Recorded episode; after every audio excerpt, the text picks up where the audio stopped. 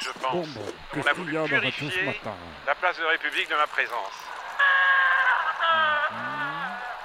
Il a dit quoi? Oh non, éteins-moi ça, on dirait France Culture avant la messe. Mais oui, papa, mets plutôt la chaîne Pensez les luttes de Radio Parleur. Il y a que de l'intello frais. D'accord. Pensez les luttes sur Radio Parleur, retrouvez les entretiens, émissions et conférences sur une chaîne dédiée, garantie sans vieille pensée raciste. Salut à toutes et à tous et bienvenue à l'écoute de Penser les luttes, votre podcast pour penser et réfléchir ensemble les mouvements sociaux d'hier et d'aujourd'hui. Et aujourd'hui, on se retrouve pour un nouveau rendez-vous, un rendez-vous avec l'histoire, celle de milliers d'Algériens et d'Algériennes qui un soir d'octobre 1961 sont descendus dans les rues parisiennes à l'appel du Front de libération nationale. Un appel pour manifester pacifiquement contre le couvre-feu qui leur était imposé depuis le 5 octobre.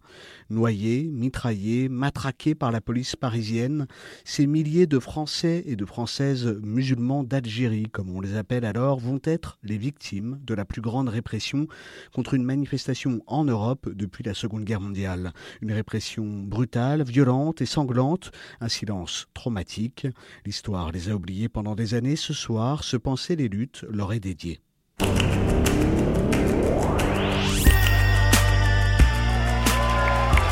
Enfin, quelque chose se passe Pensez les luttes. Pensez les luttes, Quelque chose, mais quoi? Votre podcast hebdomadaire sur Radio Parleur. Il faut arrêter de parler en notre nom. Parce qu'on est assez grand pour parler, on est assez grand pour prendre la parole. On en a ras-le-bol d'entendre des phrases de merde. Une émission pour penser ensemble les mouvements sociaux. Peu importe ta couleur, peu importe ton appartenance sexuelle, peu importe qui tu es, peu importe ce que tu manges, ce combat t'appartient.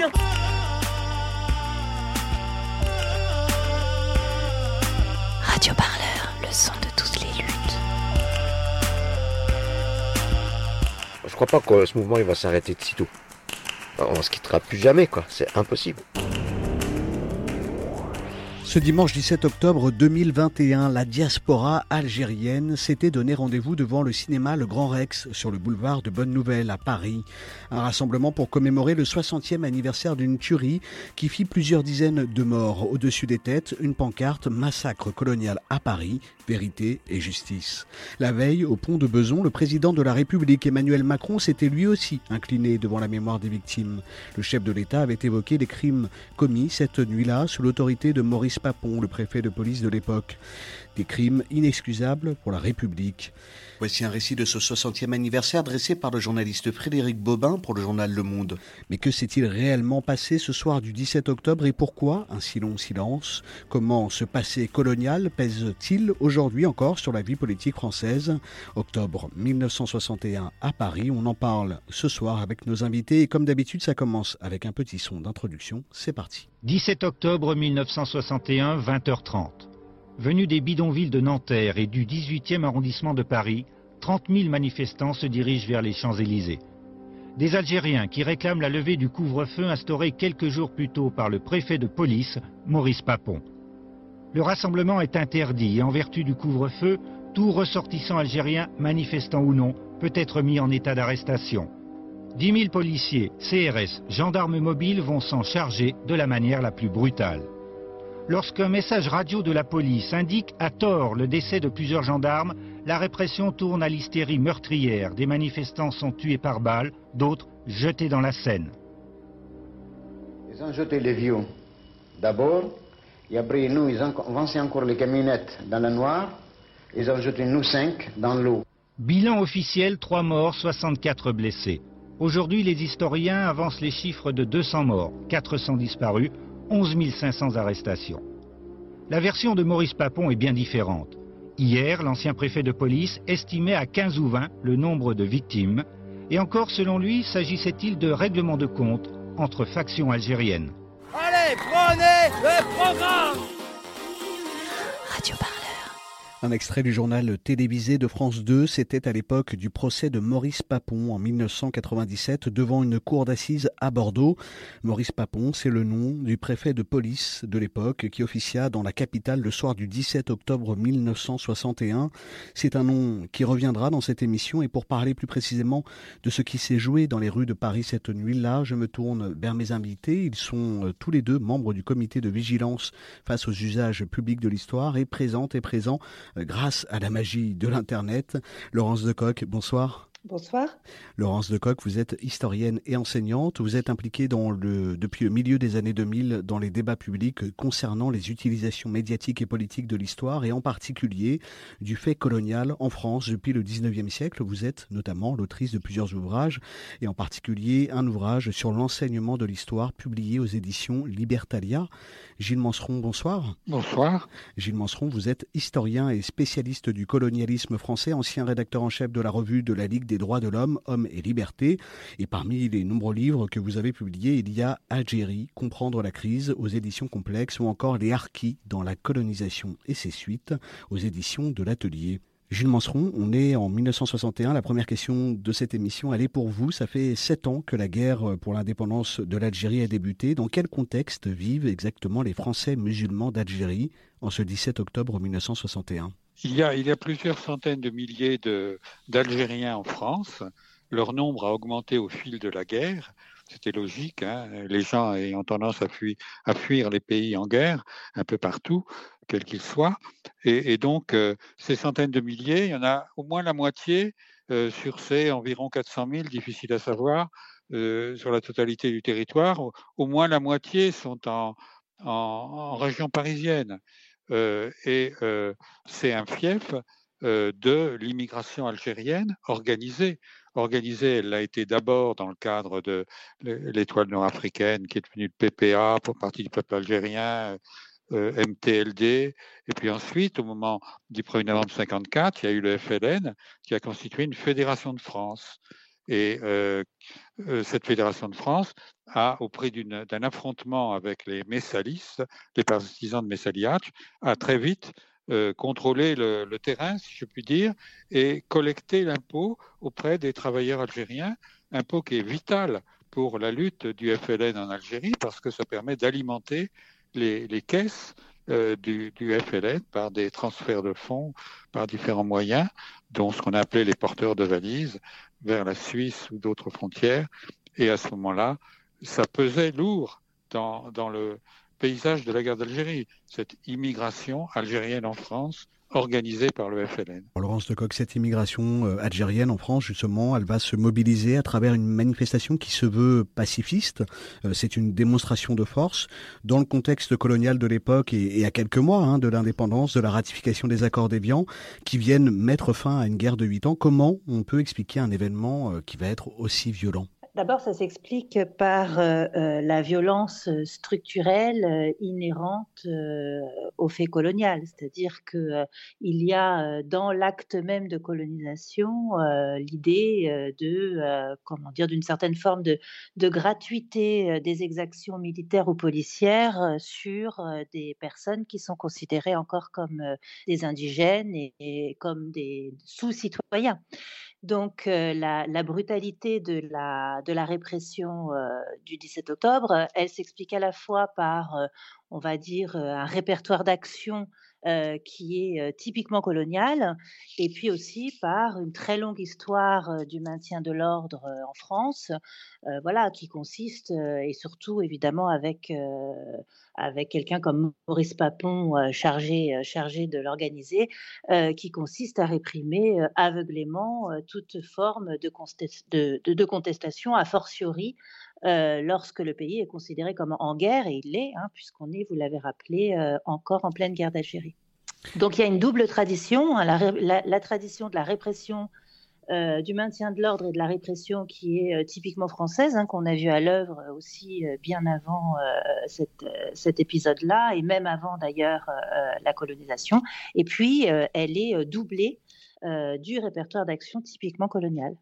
On est dans ce contexte de guerre, effectivement, euh, notamment au niveau des agents de police de la préfecture de police de Paris. Il y a vraiment l'idée que euh, c'est notamment ce qu'on appelle les FEDAGA, les combattants euh, algériens, qu'ils vont être présents. Il y a cette rumeur qui court très rapidement parmi les effectifs de police que des FEDAGA vont être présents parmi les manifestants. Il y a effectivement un rôle à partir de septembre 1961 euh, euh, exercé par le préfet de police à l'égard des, troupes euh, de la police parisienne, avec des, fonctionnaires de la police parisienne. donc, une, incitation très nette de la part de ce préfet d'exercer de la violence contre les Algériens. Et ça, ça commence à partir de la fin août et du début du mois de septembre 61. Et je crois qu'il faut mettre cette date en rapport avec un moment dans les négociations d'Évian, dites d'Évian qui se concluront à Évian, euh, qui vise à réaliser l'indépendance de l'Algérie.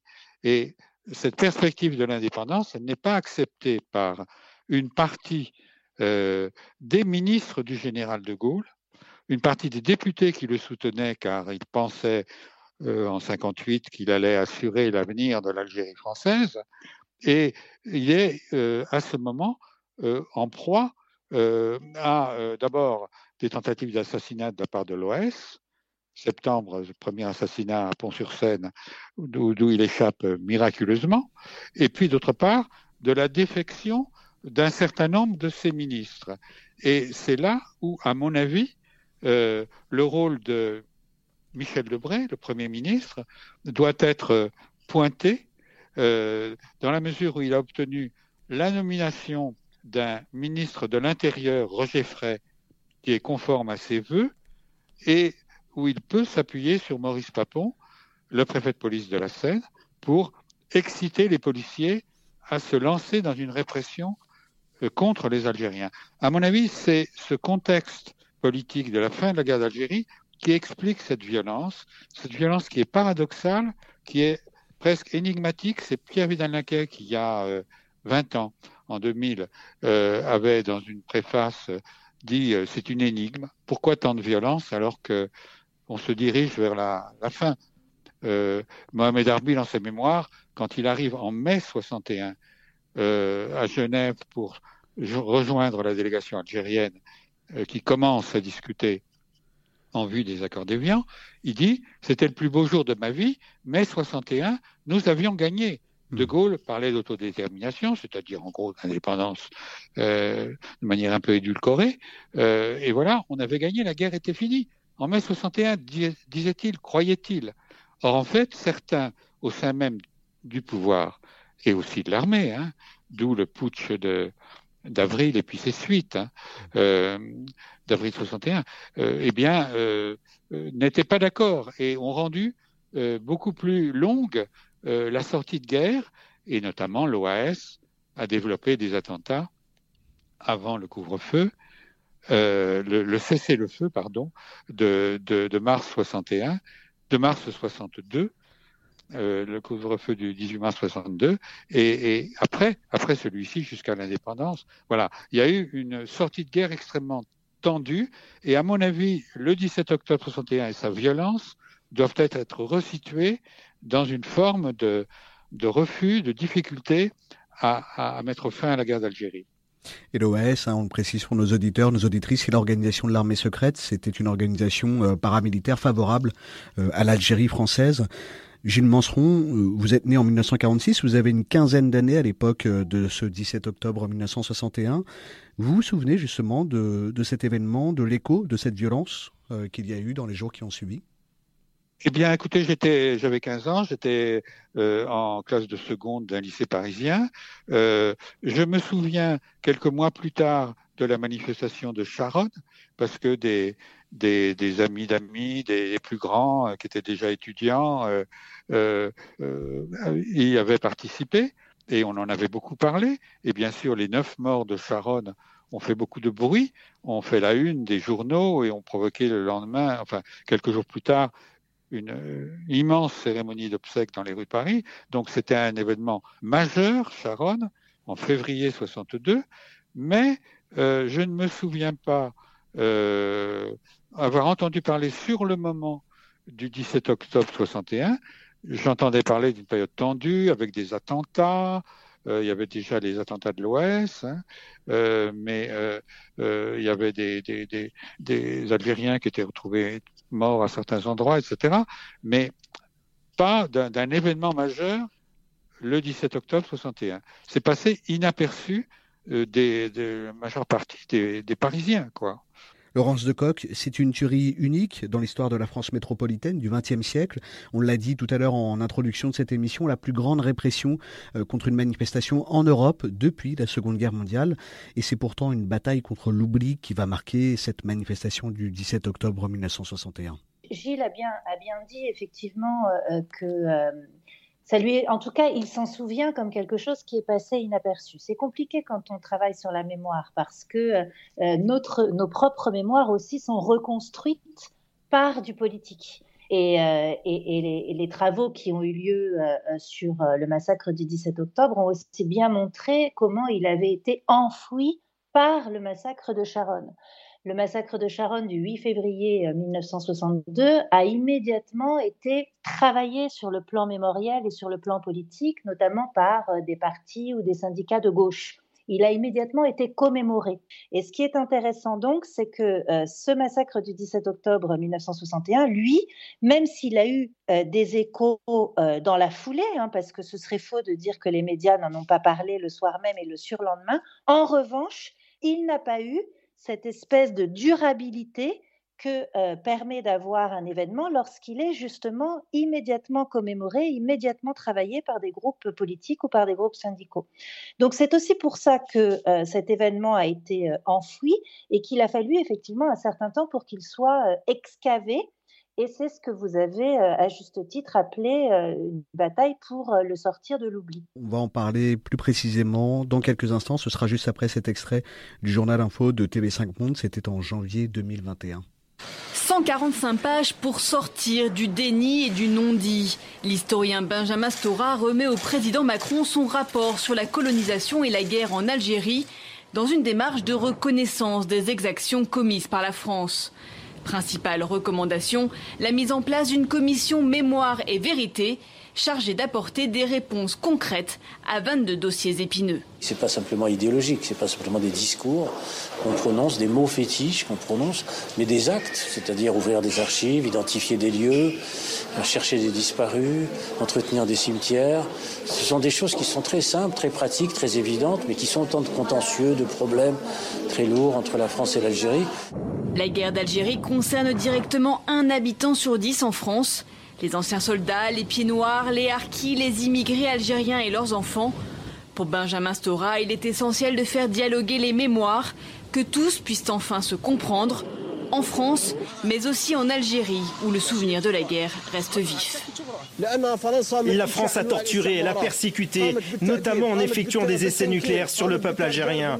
En tant qu'Algériens, nous devons dénoncer cette position et la France doit reconnaître ces crimes, les meurtres, la torture et les déplacements forcés du peuple algérien. Outre la poursuite du travail de restitution des corps de martyrs vers l'Algérie, comme cela s'est fait l'été dernier, Benjamin Stora préconise également des gestes plus symboliques, avec notamment la reconnaissance de l'assassinat par la France du militant algérien Ali Boumengel, ou encore l'entrée au Panthéon de Gisèle Halimi, grande figure de l'opposition à la guerre d'Algérie. La France promet des mots et des actes dans les prochains mois, mais pas question pour l'Elysée d'exprimer regret ni excuses. Pensez les luttes, votre podcast hebdomadaire sur Radio Parleur. Pour penser ensemble les mouvements sociaux. Des mots et des actes. Il avait été commandé en juillet 2020 par l'Élysée pour réconcilier les mémoires autour de la colonisation et de la guerre en Algérie. Le rapport de l'historien Benjamin Stora a été remis en janvier 2021 au président Emmanuel Macron. La mémoire, elle va occuper une place centrale dans nos échanges au cours de cette émission. Mais avant d'aborder le travail euh, actuel de Benjamin Stora, Gilles Manseron, on va rester quelques dizaines d'années en arrière. Comment euh, va se constituer euh, la mémoire non pas immédiate de l'événement, mais celle qui va suivre suivre dans les années 70, 80, 90 Est-ce qu'il va exister des récits, des ouvrages de l'événement, euh, un travail de recherche notamment par des historiennes et des historiens?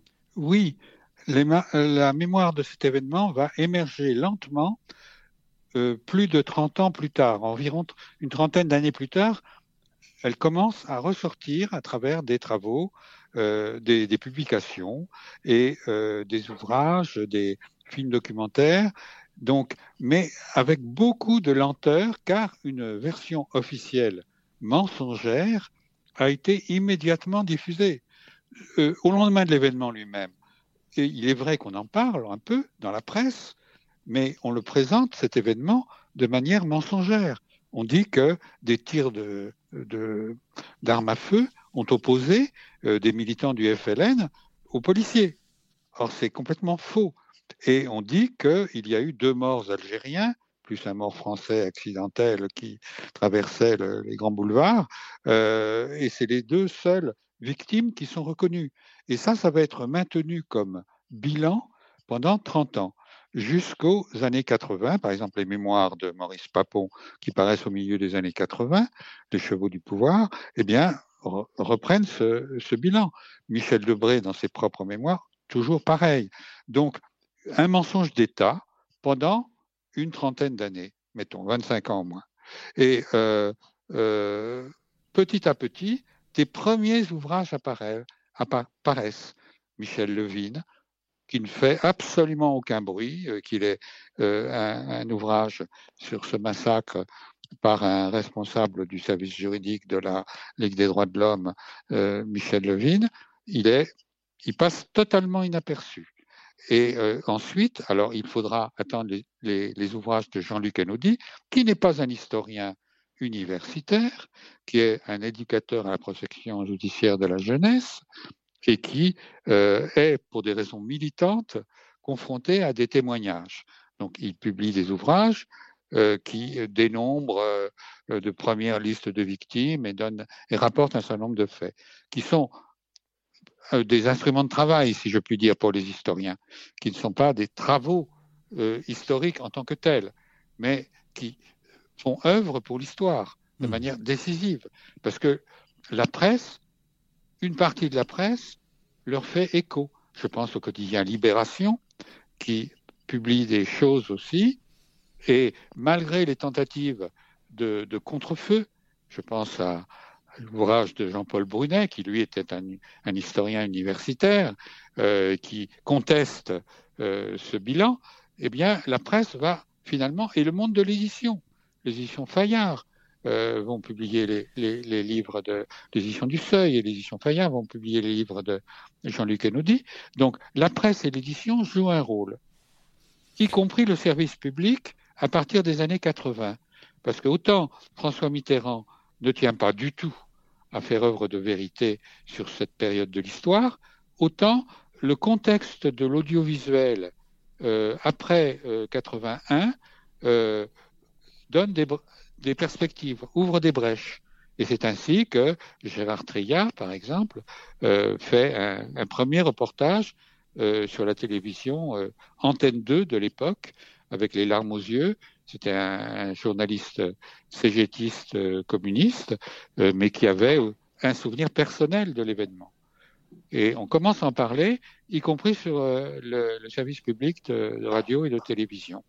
Laurence de Coq, les archives policières et judiciaires, elles permettent de démontrer que l'État a, a dissimulé le massacre du 17 octobre, comme le disait Gilles Manseron à l'instant on n'a pas besoin de ça pour, euh, pour permettre de voir que euh, le mensonge, que le, massacre d'État a été euh, dissimulé. Il suffit de voir comment la presse en a parlé dans l'immédiat. Et Gilles Manseron a, a rappelé dans sa chronologie effectivement comment s'est installé un récit de, ce massacre qui a minimisé totalement, pour ne pas dire invisibilisé, la, réalité de ce massacre. les archives en question, elles permettent surtout de restituer la, vérité des faits. Ce sur quoi aussi je voudrais compléter le, discours de, Gilles, euh, c'est que euh, euh, en réalité, c'est assez tôt, entre guillemets, que ce massacre rejaillit sur le plan mémoriel, et il a raison de le dire, surtout dans la presse, puisque la, première double page sur la mémoire du 17 octobre 1961, c'est en 1980, et c'est dans Libération. Donc, en euh, 1980, il y a une vraie double page euh, où il est question euh, du peuple des bidonvilles qui est descendu sur les boulevards. L'année d'après, il y a à nouveau euh, trois pages, je crois, entières dans l'Humanité, donc 1981. Alors pourquoi est-ce que ça ne fait pas mouche? C'est-à-dire pourquoi est-ce que ça n'installe pas un anniversaire et une commémoration du 17 octobre, on va dire quasi officielle dans l'espace public? Parce qu'en fait, euh, c'est pas simplement la question du 17 octobre qui est invisibilisée, c'est celle de la guerre d'Algérie tout entière. Et ce massacre du 17 octobre, il n'a pas pu s'installer comme un objet de revendication euh, mémorielle tant que la guerre d'Algérie, dans son ensemble, n'a pas été installée dans l'espace public comme un objet de revendication mémorielle. On pourra y revenir, mais c'est la raison pour laquelle, en fait, c'est dans les années 90 euh, que ça décolle à ce point.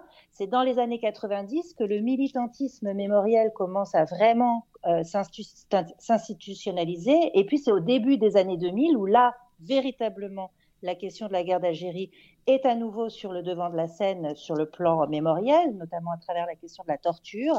C'est là euh, que, euh, en 2001, on va assister à une vraie, un vrai militantisme mémoriel, on va dire, pour la reconnaissance du 17 octobre comme un, comme un massacre d'État. Donc en fait, tout ça pour dire que c'est très difficile de, euh, euh, comment dire, d'inscrire dans une politique mémorielle un événement si on le déconnecte en fait de tout son environnement historique et politique, à savoir la guerre d'Algérie dans son ensemble. Et juste pour terminer sur euh, la question des archives, mais je pense que Gilles en parlera beaucoup mieux que moi, parce que moi, je n'ai pas dépouillé les archives du 17 octobre 1961. Moi, j'ai vraiment plutôt travaillé sur sa mémoire et surtout sur son enseignement. Euh, je crois que, que le, problème qui se pose euh, aujourd'hui, c'est plutôt un problème de fermeture des archives que d'ouverture des archives. Absolument. Sur le contexte, euh, le contexte international peut-être, Gilles Manseron, euh, le GPRA, le gouvernement provisoire de la République euh, algérienne, au moment où il va prendre la parole devant l'Organisation des Nations Unies à New York en, en, novembre 1961, il ne va pas parler de ce massacre, de cette répression. Est-ce que c'est quelque chose qui a été porté aussi par par le FLN, par le GPRA dans son discours, cette mémoire, ce, combat aussi pour faire apparaître la répression qui a eu lieu le 17 octobre Ou au contraire, est-ce que c'est quelque chose qui a été en partie occulté? Ben, C'est quelque chose qui a été aussi occulté pour des facteurs qui renvoient à la politique algérienne et à l'histoire euh, du Front de Libération Nationale et, du GPRA et de l'accession de, de l'Algérie à l'indépendance, puisque c'est la Fédération de France du FLN qui a organisé cette riposte. C'était un événement français, si je puis dire, dans l'espace français et parisien. Et euh, il y a euh, à l'été 62 euh, une sorte de mini guerre civile qui s'esquisse entre les partisans du GPRA présidé par Ben Youssef Ben Treda, et puis les partisans de l'armée des frontières auxquels Ahmed Ben Bella s'était allié et qui, euh, en septembre 62, vont s'installer à Alger, vont chasser Ben, chasser ben Treda, qui avait pourtant proclamé quelques semaines auparavant la République algérienne dans la capitale, et euh, s'y installer. Et donc, il y a un contexte d'affrontement interne au FLN, dirons-nous, et qui divise les, et il divise les, les wilayas. Et la Fédération de France est majoritairement favorable euh, au GPRA, la légalité, si je puis dire, euh, de, la, des institutions euh, de la révolution algérienne et euh, ils votent des, motions disant on n'a pas fait huit ans de guerre pour avoir l'armée au pouvoir à la proclamation de l'indépendance dans notre pays. Mmh. Donc c'est un événement qui ne va pas être mis en avant, loin de là, c'est un euphémisme, par le, pouvoir algérien, d'abord Ben Bella Boumedienne hein, jusqu'en 65, puis Boumedienne tout seul par la suite, euh, qui, qui s'installe et qui construit l'Algérie indépendante. Cette mémoire de l'immigration, elle sera hors, euh, hors regard, hors mémoire de l'Algérie officielle indépendante. Laurence Lecoq, vous l'avez dit euh, tout à l'heure, il y a euh, aussi eu des massacres euh, dans d'autres zones du globe au moment des empires coloniaux. Il y a eu Sharpeville en Afrique du Sud, il y a eu la Tunisie, le Maroc dans les mêmes années. À l'échelle des empires coloniaux, les foules qui défilent pour faire valoir leurs droits ou réclamer leur indépendance, elles se heurtent à des répressions armées de la part de l'État On voit aussi quelque part que ce 17 octobre, de ce point de vue-là, c'est pas forcément une énigme. En fait, ça s'inscrit aussi dans un répertoire répressif euh, courant. Oui, c'est ce que je vous disais en début d'émission. C'est vraiment un massacre qui, de, ce point de vue-là, euh, est typiquement colonial. Vous avez raison d'en avoir fait une liste non exhaustive et souvent non reconnue. Celui de Tunisie, par exemple, euh, au Cap Bon en 1952, est un massacre particulièrement violent et qui ensuite a été invisibilisé par ce qui s'est passé ultérieurement en Algérie. Mais pour anecdote, par exemple, parce que ça, en revanche, les archives de la Tunisie, je les ai, je les ai regardées pour un travail dans une autre vie. pour anecdote, par exemple, en 1954, alors que Vincent Auriol, qui était président de la République à l'époque de la 4 République, reçoit je sais plus qui d'ailleurs dans son, dans son bureau, et puis euh, il regarde ce qui se passe en Tunisie, il est affolé par la violence de ce qui se passe en Tunisie, et il dit à son, à son interlocuteur, euh, heureusement que l'Algérie est calme. Donc euh, c'est pour vous dire à quel point, effectivement, on a oublié comment dans d'autres dans, colonies, la répression d'État était particulièrement violente, surtout de la part des Français. On peut aussi citer, bien sûr, le massacre de de Sétif également, les massacres de Sétif euh, le, 8 mai 45. Euh, voilà, il y a, quelque chose en effet euh, dans le fait colonial lui-même qui autorise les puissances colonisatrices à, mobiliser cette, cette, violence avec cette idée que ce ne sont pas véritablement des êtres humains qu'ils ont en face d'eux. Hein. Et donc évidemment, ça facilite aussi la l'idéologie euh, répressive, hein, d'avoir euh, ce sentiment d'avoir en face de soi des êtres primitifs qu'il faut euh, civiliser, y compris par les armes. Ce 17 octobre 1961, il appartient de cette façon aussi à une histoire internationale, pas seulement française. Gilles Manseron, dans quelle mesure on peut parler de crime d'État? Et qu'est-ce que ça veut dire d'abord peut-être un crime d'État? Alors un crime d'État, je ne sais pas ce que les juristes en pensent du point de vue. Euh, c'est une notion qui est discutée parce que c'est pas une notion juridique. Hein. Crime contre l'humanité, par exemple, c'est une notion qui a été formulée juridiquement et reprise dans la euh, base, par exemple, dans le traité serment de base, le traité de Rome, qui sert de base à la Cour internationale de justice. Mais euh, euh crime d'État, oui, dans la mesure où cet État est responsable de cette répression.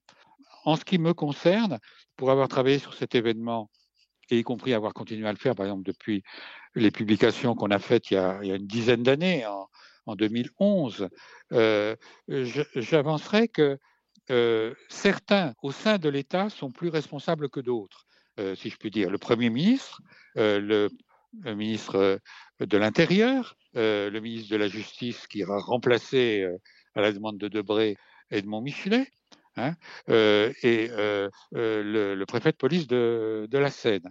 Bon, mais le, chef de l'État lui-même choisit de faire silence. Alors, on pourra remettre dans le contexte, dire il était obligé parce que l'OAS essayait de le tuer et qu'il ne voulait pas que tout son groupe parlementaire UNR le lâche et que tous ses appuis lui fassent défaut.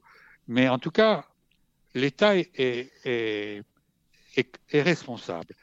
Mais moi, je pense qu'il faut aussi aller plus loin dans ce silence et dans ce déni.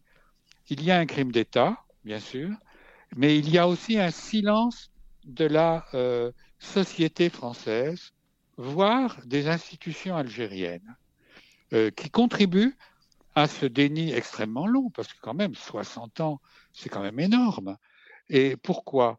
Eh bien, la gauche française, alors on a parlé du, phénomène Sharon, de la mémoire de Sharon qui, qui se superpose et qui, encore euh, ces derniers temps, des gens, quand on leur parlait du 17 octobre, disent Tu me parles de Sharon, euh, des Parisiens. Enfin bon. Donc, euh, il y a une superposition des deux phénomènes. Il y a un problème de la gauche française par rapport à cette lutte d'indépendance algérienne.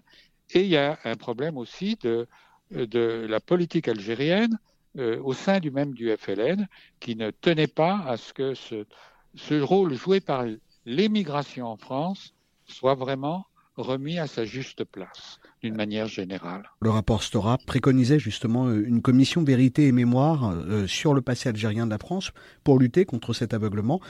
Les mois ont passé et à ce jour, l'Élysée n'a pas donné suite à ce projet, Gilles Manseron.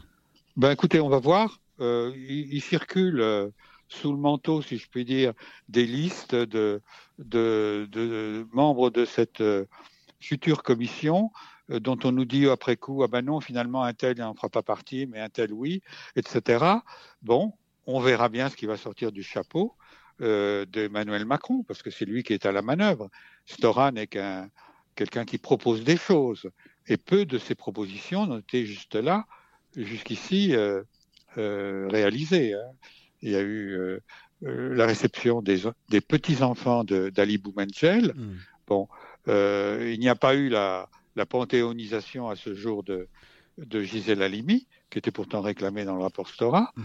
et soutenue par beaucoup d'autres. Et donc, ça avance très lentement. Et ce qui a été publié sur le site de l'Élysée le, 16 octobre dernier n'est pas satisfaisant.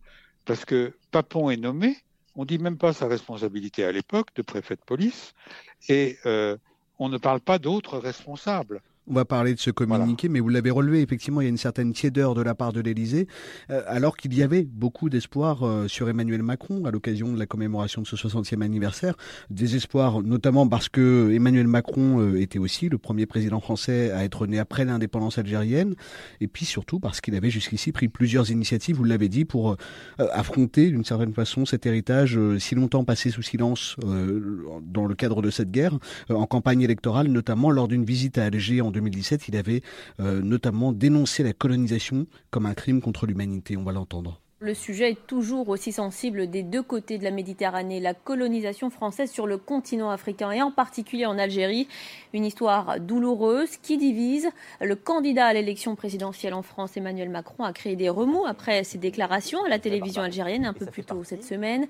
Le fondateur du mouvement En Marche a qualifié la colonisation de crime contre l'humanité. Plusieurs responsables politiques dans l'Hexagone dénoncent ces propos et refusent toute idée de repentance. Quelle réaction alors en Algérie. En ligne avec nous depuis Alger, Faisal Metawi, bonsoir. Bonsoir. Vous êtes journaliste pour le quotidien El Watan. Les propos d'Emmanuel Macron ont-ils été commentés en Algérie autant qu'en France? Ont-ils été pris au sérieux ou les Algériens considèrent-ils ces propos comme simplement électoralistes? Ils sont, euh, ils sont divisés en deux en fait. Il y a deux camps. Le, premier camp, par exemple, les partis euh, euh, islamistes comme l'Ardad Khalef du mouvement Al-Adala ou les organisations dites de familles révolutionnaires entre guillemets en Algérie, comme l'organisation des enfants de Chouhada, des martyrs, ont bien sûr bien accueilli cette, déclaration, parlant que c'était le moment pour les Français de reconnaître, ou la France officielle pour reconnaître les crimes coloniaux. On a évoqué les essais nucléaires français dans le sud algérien. Nous sommes en mois de février, c'était le 13 février 1960. Et on a rappelé pour euh, les partis nationalistes et islamistes que euh, la France n'a toujours pas reconnu ces crimes, n'a toujours pas indemnisé les victimes.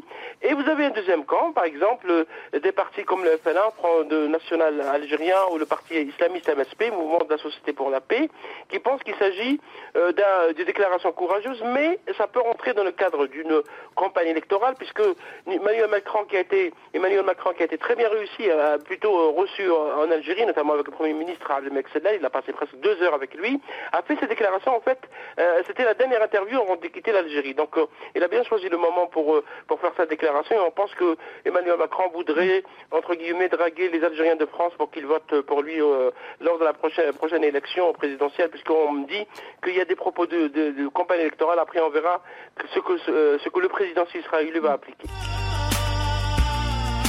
Pensez les luttes votre podcast hebdomadaire sur Radio Parleur. Pour penser ensemble les mouvements sociaux. Et vous venez d'entendre un extrait du journal Afrique de France 24. C'était en 2017. Ça, c'était le candidat Macron. Pour le 17 octobre, il faudra euh, repasser. Le président de la République, vous l'avez dit euh, tout à l'heure dans cette émission, Gilles Manseron n'a pas pris euh, la parole lors de la cérémonie ce samedi 16 octobre, durant laquelle il a déposé une gerbe tricolore en mémoire des manifestants algériens jetés à la Seine. Il s'est exprimé par l'intermédiaire d'un communiqué de l'Élysée publié euh, à l'issue de la cérémonie, puis d'un tweet. Il a choisi une forme commémorative brève, surtout sans aucune parole. Un, pas de plus vers une réconciliation mémorielle ou une occasion ratée. Les avis divergent. Euh, il y a quelques jours, Laurence de Coq, euh, le président de la République avait pourtant fait un, premier geste en demandant pardon aux familles de Harki lors d'une cérémonie de commémoration à l'Élysée. Euh, il y avait en effet beaucoup d'attentes euh, pour plein de raisons, celles que vous avez euh, rappelées sur le fait qu'en effet, à cet égard, Emmanuel Macron apparaissait comme le président qui pouvait assumer ce passé douloureux, parler de crimes contre l'humanité. Il a effectivement accueilli les harkis, vous l'avez dit. Euh, il a euh, fait tout un tas de, gestes qui allaient, on va dire, dans le bon sens. Et puis poursuivi aussi le travail avec Benjamin Stora, qui, il faut aussi le rappeler, avait été entamé sous François Hollande, hein, lequel avait aussi quand même fait quelques petits pas dans ce sens-là. Et puis, grosse déception, enfin, grosse déception soyons, euh, soyons honnêtes, euh, en réalité, ce n'était pas non plus euh, une énorme surprise vu le contexte actuel et vu l'ambiance aujourd'hui en France et vu à quel point la question du passé colonial s'est littéralement, je ne sais pas comment dire, a été littéralement désormais hystérisée dans les débats publics. Donc, moi, je n'ai pas fait partie des gens qui, qui ont été véritablement déçus. Hein. Je trouvais que c'était tout à fait dans la lignée de cette espèce de tiédeur euh, gouvernementale. Euh, mais en effet, ce, communiqué est presque un chef-d'œuvre du genre, hein, tant il donne l'impression de, dire, alors qu'en réalité, euh, il ne dit pas grand-chose. Gilles Manseron a rappelé tout à l'heure le fait que la seule personne qui était désignée comme responsable était Maurice Papon, ce qui n'est pas très difficile hein, de cristalliser les haines sur Maurice Papon, parce qu'évidemment, peu de gens aujourd'hui oseraient réhabiliter Maurice Papon. Donc, le désigner uniquement comme responsable à quelque chose quand même d'extrêmement euh, réducteur et vise en réalité au consensus hein, plutôt qu'à la reconnaissance. Ça, c'est la première chose. La deuxième chose, c'est qu'il y a quand même dans ce texte, et peu de gens l'ont dit, dans la deuxième partie du texte, en tout cas, une mise en équivalence des violences, hein, de la violence euh, du côté français, mais aussi de la violence euh, du côté euh, FLN. Hein. je ne sais plus quelle est la formule exacte, mais il y a quand même écrit qu'il y a eu des violences des deux côtés et que donc maintenant, hein, il, faut en, il faut en finir avec ça. Alors ça, c'est typiquement aussi la, la rhétorique de non-reconnaissance de la spécificité de, la violence coloniale. C'est quelque chose qui est une stratégie un peu de refroidissement c'est-à-dire le fait de refuser que euh, la violence coloniale soit structurelle et euh, de refuser qu'elle est absolument incomparable avec euh, la violence mobilisée du côté du FLN et du côté donc de ceux qui étaient attaqués plutôt qu'attaquants. donc ça aussi, hein, c'est quelque chose qui est particulièrement problématique. Et puis, on, aurait sans doute euh, aimé, en tout cas les, militants de, la reconnaissance de cet événement euh, aimeraient aussi euh, que ce qualificatif de massacre d'État soit désormais véritablement assumé. Et il faut quand même le dire, je vais juste terminer par ça, mais dans les logiques mémorielles, dans les stratégies mémorielles, il y a vraiment des politiques d'apaisement lorsqu'il y a reconnaissance. Hein. Et cet apaisement, euh, euh, il aurait été particulièrement bienvenu aujourd'hui, compte tenu de ce que je disais tout à l'heure sur la manière avec laquelle euh, les questions de passé colonial, de racisme, tout ça est aujourd'hui imbriqué pour donner des débats délétères dans la société française. Donc il y avait une place il y avait véritablement euh, euh, la, place de l'apaisement euh, bah. et, Macron n'a pas su saisir cette perche. Allez-y, Gilles Manseron. Oui, alors, en effet, en effet, il y a tout à fait une timidité à, dire les choses véritablement. Il a lancé, avant d'être élu président, Emmanuel Macron, des formules à l'emporte-pièce sur crimes contre l'humanité. Et puis après, il se rend compte que dans la politique française, dans la société française, c'est beaucoup plus compliqué de faire passer euh, une, volonté de, fin d'un déni euh, concernant la période coloniale et ses violences. Donc euh, voilà la situation dans laquelle on est. C'est tout un courant qui est opposé à une certaine forme de repentance de la part de la République. On entend souvent Voilà, alors le mot repentance est mis en avant par ceux qui s'opposent à tout travail de reconnaissance hmm. comme un épouvantail, comme un repoussoir. Hein. Moi, je ne me revendique pas du concept de repentance. Euh, je, pense que c'est un travail d'histoire, un travail de reconnaissance, un travail de vérité, de justice, si on peut encore pratiquer la justice tant de temps euh, après. Mais en tout cas, je n'emploie pas le mot de repentance. Hmm. Mais enfin, certains l'agitent pour s'opposer à tout travail de reconnaissance. Et dans la société française, ces forces-là sont, semble-t-il, ascendantes.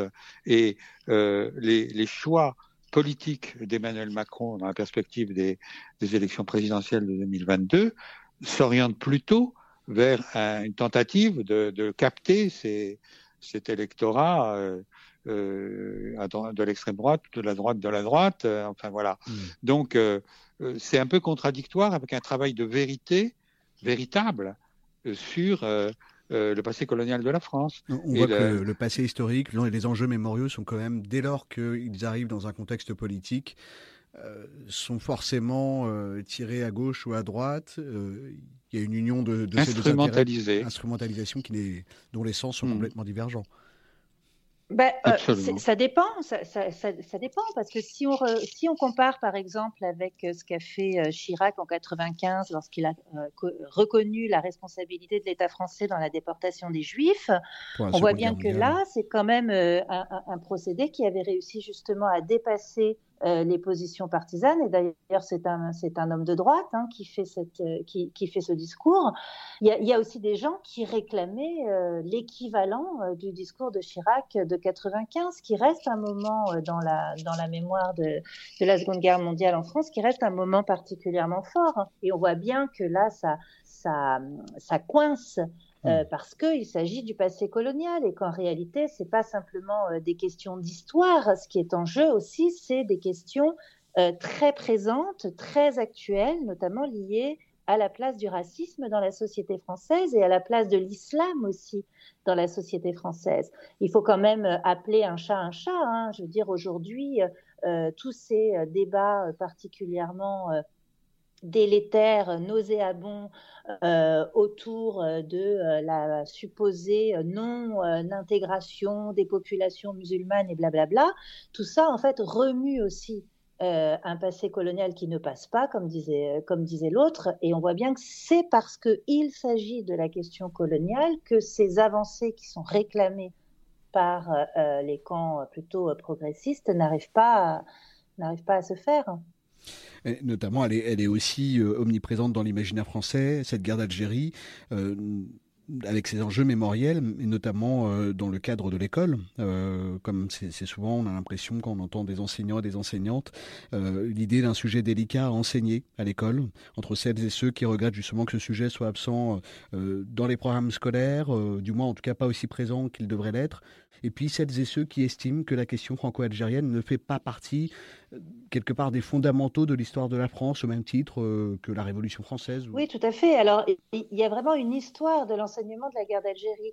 Euh, il, y a, plusieurs choses peuvent être dites à, cet égard. D'abord, il ne faut pas penser que euh, on enseignait moins la guerre d'Algérie avant qu'aujourd'hui. Je, dirais presque c'est presque l'inverse, c'est-à-dire que en réalité, quand on regarde les vieux manuels scolaires, enfin vieux, on va dire du début des années 80, même de la fin des années 70, donc c'est vraiment de l'histoire immédiate, vous avez la mention euh, et parfois de la guerre, hein, du mot lui-même, hein, de la guerre d'Algérie dans certains manuels, et parfois de manière extrêmement franche. Vous avez aussi la mention de la torture en Algérie, avec la responsabilité des militaires français. Moi, ça, je l'ai trouvé dans des manuels de 1983.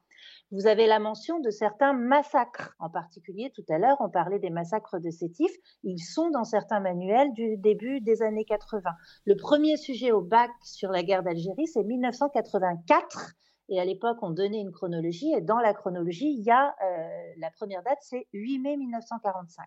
Donc c'était déjà présent, on va dire, euh, de façon euh, assez franche. Mais comme le sujet n'était pas politisé dans la société, beaucoup de, gens, et c'est normal, ne, ne se souviennent pas forcément de l'avoir abordé, même d'ailleurs peut-être certains profs ne l'ont pas fait, etc. Mais ce n'était pas un tabou.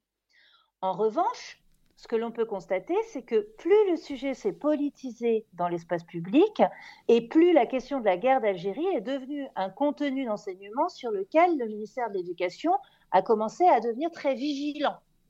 Voilà. Et c'est dit, oh là là, attention, est-ce que c'est pas un sujet chaud?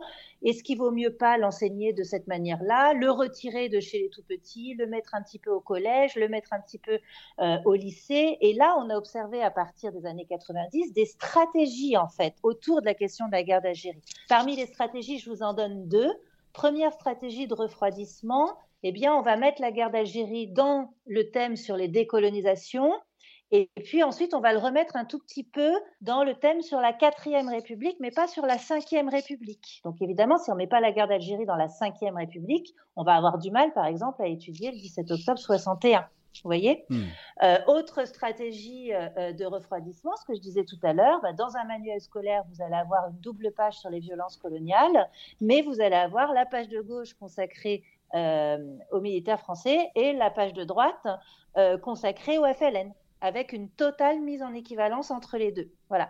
Et tout ça euh, prouve que euh, dans ces années 90 et encore plus dans les années 2000, la question de la guerre d'Algérie devient un contenu d'enseignement, un sujet qui est particulièrement brûlant. Alors là, on, parle des programmes, mais on ne parle pas euh, de ce qui se passe concrètement dans les classes, parce que ça, c'est aussi un autre problème. Concrètement, dans les classes, on n'a pas d'enquête véritable qui puisse nous dire aujourd'hui si c'est un sujet chaud ou si ça ne l'est pas on a autant de restitutions de cours dans certains, euh, dans certains quartiers ou dans certains territoires qui disent que finalement, euh, en gros, hein, pour le dire de manière simplifiée, bon, c'est des cours qui se passent aussi mal que les autres ou aussi bien que les autres, que parfois les élèves s'ennuient, voilà.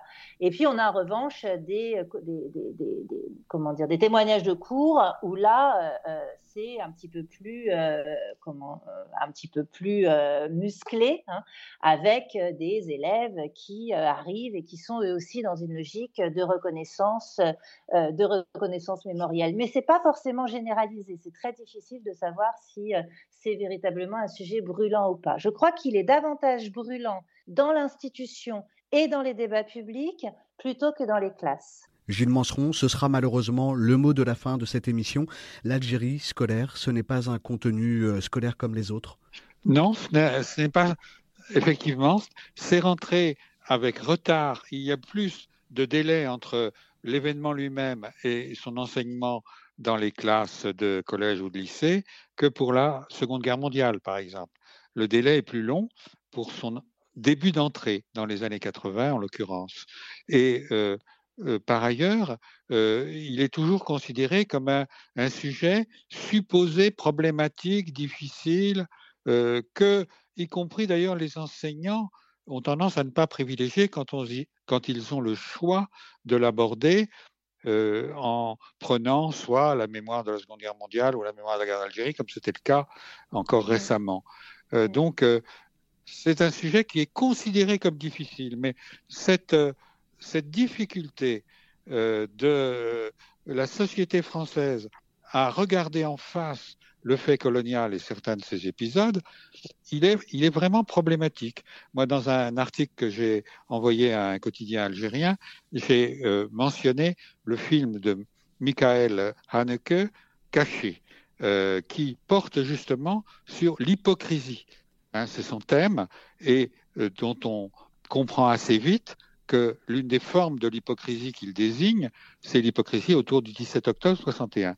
C'est un film qui a été peu mis, euh, comment dirais-je, décrypté euh, dans toutes ses dimensions par la critique lorsqu'il a obtenu la Palme d'Or au Festival de Cannes. Enfin, il y a une hypocrisie française qui me semble multifactorielle et qui est aussi le résultat d'un matelas de propagande coloniale qui s'est accumulé au fil du 19e siècle et au début du 20e et qui a influencé des secteurs de la gauche on rappelait que les, déclarations euh, Macron-Chirac, euh, euh, dont on se félicite, ne sont pas l'œuvre d'hommes politiques de gauche, ben c'est quand même un problème. Pourquoi la gauche est aussi n'est pas à la manœuvre en pointe dans la désignation de ce phénomène qui a des conséquences différées aujourd'hui, qui ne sont pas les mêmes. Hein. On n'est pas dans une société coloniale en France, mais on en a les traces. Et c'est sur ces mots qu'on va malheureusement se quitter pour ce nouvel épisode de Penser les luttes. Je vais remercier nos invités. Merci à tous les deux d'avoir répondu à, cette invitation sur le plateau de Radio Parleur. Laurence Decoq, je le rappelle pour nos auditeurs et nos auditrices, vous êtes historienne et enseignante. Vous êtes euh, impliquée depuis le milieu des années 2000 dans les débats publics concernant justement les utilisations médiatiques et politiques de l'histoire et plus particulièrement du fait colonial en France depuis le 19e siècle. On recommande à nos auditeurs et à nos auditrices euh, d'aller lire vos ouvrages et particulièrement celui sur l'enseignement de l'histoire publié aux éditions Libertalia. Gilles Manseron, merci beaucoup à vous d'avoir participé à cette émission. On le rappelle également pour nos auditeurs, nos auditrices, vous êtes historien et spécialiste du colonialisme français. Vous avez été rédacteur en chef de la revue de la Ligue des droits de l'homme, Hommes et Liberté.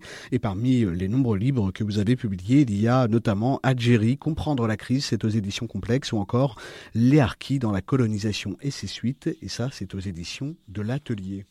Une émission préparée par Martin Dufaux de Radio Parleur qui s'est aussi emparé de la console pour faire la réalisation ce soir à l'animation Tristan Goldbraun. On se retrouve évidemment la semaine prochaine, jeudi 4 novembre. Cette fois, on vous parlera de la COP 26 et des actions entreprises par la société civile pour lutter contre le réchauffement climatique. C'est une émission qui sera réalisée avec le magazine Politis et le média Basta, radicalement indépendant. Et pour retrouver les émissions et les entretiens de notre chaîne de podcast Penser les luttes, c'est très simple il vous suffit de vous abonner à la chaîne. Rendez-vous sur Deezer, Spotify, Apple Music, toutes les plateformes de streaming et toutes vos applis téléphones dédiées au podcast. Et désormais, vous pouvez même vous inscrire sur notre newsletter, la lettre des luttes. À très bientôt sur Radio Parleur.